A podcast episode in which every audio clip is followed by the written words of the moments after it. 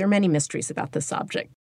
It is so unlike anything else on the fifth floor and so unlike anything we've shown in the past. We don't really know what to call it. So we're not exactly sure how it was exhibited in that space. We don't really know still what its date is. So, question mark. Hi, I'm Prudence Peiffer, and you're listening to the MoMA Magazine podcast. Florine Stettheimer's four panel screen has never been seen before in the galleries at MoMA, despite the fact that it's been owned by the museum for decades. So it might be surprising to know that it is now the focal point of a gallery after our major expansion. How exactly did that happen? Today, we're going to hear from the team who rediscovered this work, their approach, the challenges they faced, and why Stettheimer is such an important figure in the new MoMA. We begin the journey with Jenny Harris, a curatorial assistant in the painting and sculpture department. Jenny was instrumental in organizing the fifth floor collection galleries for the opening. For each of those rooms, I work with a curator or a group of curators to come up with a list of artworks that they'd like to include in their galleries. In the context of the reinstallation of the collection, we have been thinking for many years about ways in which we could tell the story that we typically tell on Five, which covers the 1890s through the early 1940s, in a sort of more open, refreshed, and exciting ways. So, not just getting more works into the space, but really telling a story that's different and that includes more voices Senior curator Anne Umland oversaw the installation of the gallery.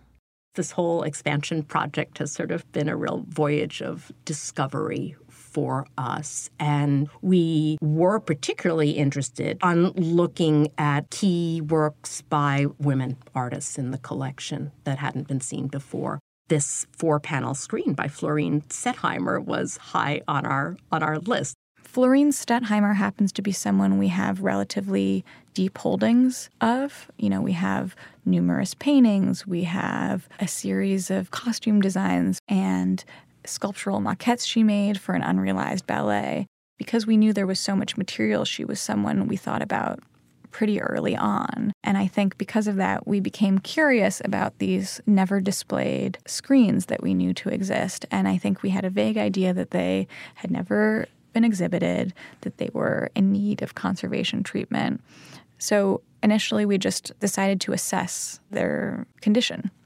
This would require a trip to Queens to MoMA's storage facility called QNS to see the screens in person. So we went out there looking to see this four panel screen for me for the first time. And that's something I've worked at MoMA since 1996 and I'd never seen it before. And I remember when we walked in, they were lying flat on the floor. They weren't connected, they were separated. It was quite evident when we looked at it why it had not been displayed here. The condition was what's the word I should use to describe it? It was soiled. Much of the gilding had fallen off. It looked like it was cracking in places, like it would continue to crumble if not secured. It just looked like a work that needed some TLC. Despite the work's condition, the team knew they were seeing something special. We thought to ourselves, here it was this like incredible thing because really when you begin to look at these four panels you see it was a family portrait of sorts of Florine and three of her siblings. Florine Stettheimer to the degree that she's well known is is best known for inventing a new type of symbolic portraiture. I think there was one art historian or critic who described these symbolic portraits as mini biographies. And it's true, you could spend hours looking at each of these panels because they're loaded with details that are particular to each person who is represented. Take Florine, for example. She has her paintbrush in her right hand, her, I believe, a palette. She's wearing pants, easy to work in, and her signature high heels, maybe less so. Her brother, who's depicted next to her, was known for having wire fox terriers who he loved. And he's shown wearing this sort of sporting outfit and taming dogs. And then her sisters, one of them, who was a writer, is holding a pen or a quill in her hand. Um, the other, who was the head of the family's social affairs, is dressed in a very elegant and ornate ball gown. So it was like, oh my gosh, look, MoMA has like an early example of this type of work that she is justifiably famous for. And so we thought we can't put these on view right now, but wouldn't it be great if we could? It became a process of testing how realistic it would be. There were two avenues of investigation where the screen was involved. One that I would categorize as more art historical, going to archives, looking at photo documentation of um, where it had been installed in the past, where it had been published, where it had been exhibited. And then there was the conservation team's investigation into materials, media, technique, condition, and that those two paths of investigation, of course, complemented and informed each other. And so I stepped in to sort of try and contextualize as much as possible to really sort of give us an idea of the history of the object, bring together as many pieces as possible. That's Charmaine Branch, the curatorial fellow who helped uncover the object's past. As part of this task, she visited archives, read Stettheimer's correspondence and journals, anything that she could do or find to shed some light on this mysterious object. Her months of research revealed the work's many lives. We're still not exactly sure when this work was created. Barbara Bloemink is an art historian who estimated around 1909, but it's really unclear what time period in which Florence Stettheimer created the work. Other than being exhibited publicly in 1922, it lived on in Florence Stettheimer's studio, probably up until the time that she passed away. Germane to the four panel screen, she was a convener of salons. She knew everybody who was anybody in New York City in the late teens, early 20s, and the 30s, and brought people from the worlds of literature and dance and theater and the visual arts into her salons. She's as interesting for what she made as for the people she knew and brought together within her Beaux-Arts studio apartment in New York City in those those interwar decades. Eventually, it um, was under the care of her niece who gifted it to MoMA. So it first came into the collection, into the study collection, Sometimes study collection objects are exhibited, but you know, they're also sort of there to contextualize works within the main collection. It came in with this descriptive title, Four Panel Screen, but it was unclear if that was the title it had at the time in which Florence Stettheimer had made it. In doing research, we found out that the panel has also gone by the title Petite Salon in a 1922 exhibition that was actually at the Wanamaker Gallery of Modern Decorative Arts, which was actually in a department store. This screen has a number of, you know, mysteries to it. No one was really sort of writing about it in the same way that they might a painting or do as much, doing as much research, in part because it has a utilitarian purpose, because it might be considered to be decorative a certain generation of art historians was taught to think of decoration and ornament and accessories as frivolous things, you know, women's work in that pejorative way. It's fair to say that all of the other Stettheimer works in the collection are much more extensively researched and documented, in part because they were exhibitable and exhibited. Scholarship comes from exposure, people seeing a work, being interested in the work. Because this work was rarely, if at all, exhibited. There's just very little record of people engaging with it. Many mysteries remained. One in particular stood out. For me, the most interesting, compelling, exciting, puzzling aspect of these works has always been the top panels. So what's interesting is the way that these top sections are attached. You notice that this this frame around each of the portraits, each of the people, it's slightly misaligned, um, right where these panels are attached. When we first looked at the screen in, in storage, they were connected at the top. We had a few pictures of the work installed in her home and studio. And in those photos, the top panels were not attached. The screen was set up as a three dimensional object in space next to a fireplace, and there was no sign of these top panels. The first time it was exhibited publicly that we're aware of is this 1922 exhibition at the Wanamaker department store. And there is a wonderful newspaper sort of response to this exhibition. And it is described in there as, as wall panels. And so that is a possible explanation for us about the two separate sections. that maybe originally what is now a screen was mounted on the wall and that there was some type of division between the top elements and the lower elements, like a molding, so that it could be more of a environment. Unfortunately, we still haven't found a photograph of that early exhibition, but we do have these three or four reviews of people who went and saw the show and described seeing Stettheimer's Petit Salon, Little Salon. So we decided to display it as a screen because that's what we have photographs of, with the panels folded like an accordion so that it had a spatial presence.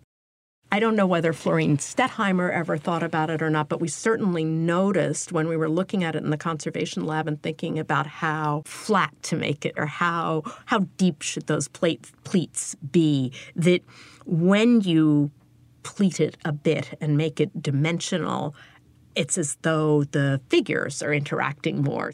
I wanted to bring out that aspect of the of the piece in the installation. I wanted to show it as a as a screen, not as a painting on a wall. Knowing how to display the screen was one thing, knowing if it could even be displayed was another. That's where senior conservator Anny Aviram comes in. We've been aware of the screens for many, many years because they were occasionally requested for loan. Every time we went to QNS where they were stored, we said, oh my God, we can't lend them. They are in really terrible condition. So for 2019, we decided because they wanted to show them or explore the possibility of showing them, it's a good time to really explore more carefully what we can do with them. Some of the biggest challenges to work on the screens was that they had many decades of exposure to dirt, nicotine, and materials that discolor the surfaces. The screens had a history of very different treatments. So they were the surfaces were not unified, had scratches, had cleaning attempts. On top had these added portions of the screens that were in very bad condition. All the gilding had a lot of flaking, a lot of losses. The the saving grace of this is that all the figures and the faces were very much intact. Typically, we don't actually send things out to be restored. But in this case, we realized we needed like three or four people to devote to this. Given the the workload to prepare for the reopening, there was no way we could, you know, devote that much time to the screens, knowing that we had to devote our time to a lot of major, major works in the collection that are always on view. We interviewed several people for the job, but then we chose uh, Suzanne Siano's studio because Suzanne had worked with us many years ago and we knew her work and we knew we can go in and out of her studio and be very involved in the process. Uh, we knew from the beginning that they were not going to be exactly even. We knew that. So what we spoke with Suzanne is that even though they were uneven, to see if you can unify them in a way that they were pleasing to the eye when you look at them. That she discovered that actually that layer of very, very dark dirt was like an overpaint, like a repainting done by somebody. So that coat of paint was the one that was the darkest, and of course there was dirt underneath. So after testing each panel, we realized that if we remove that layer of paint, that what was underneath was much more coherent and the paint was intact.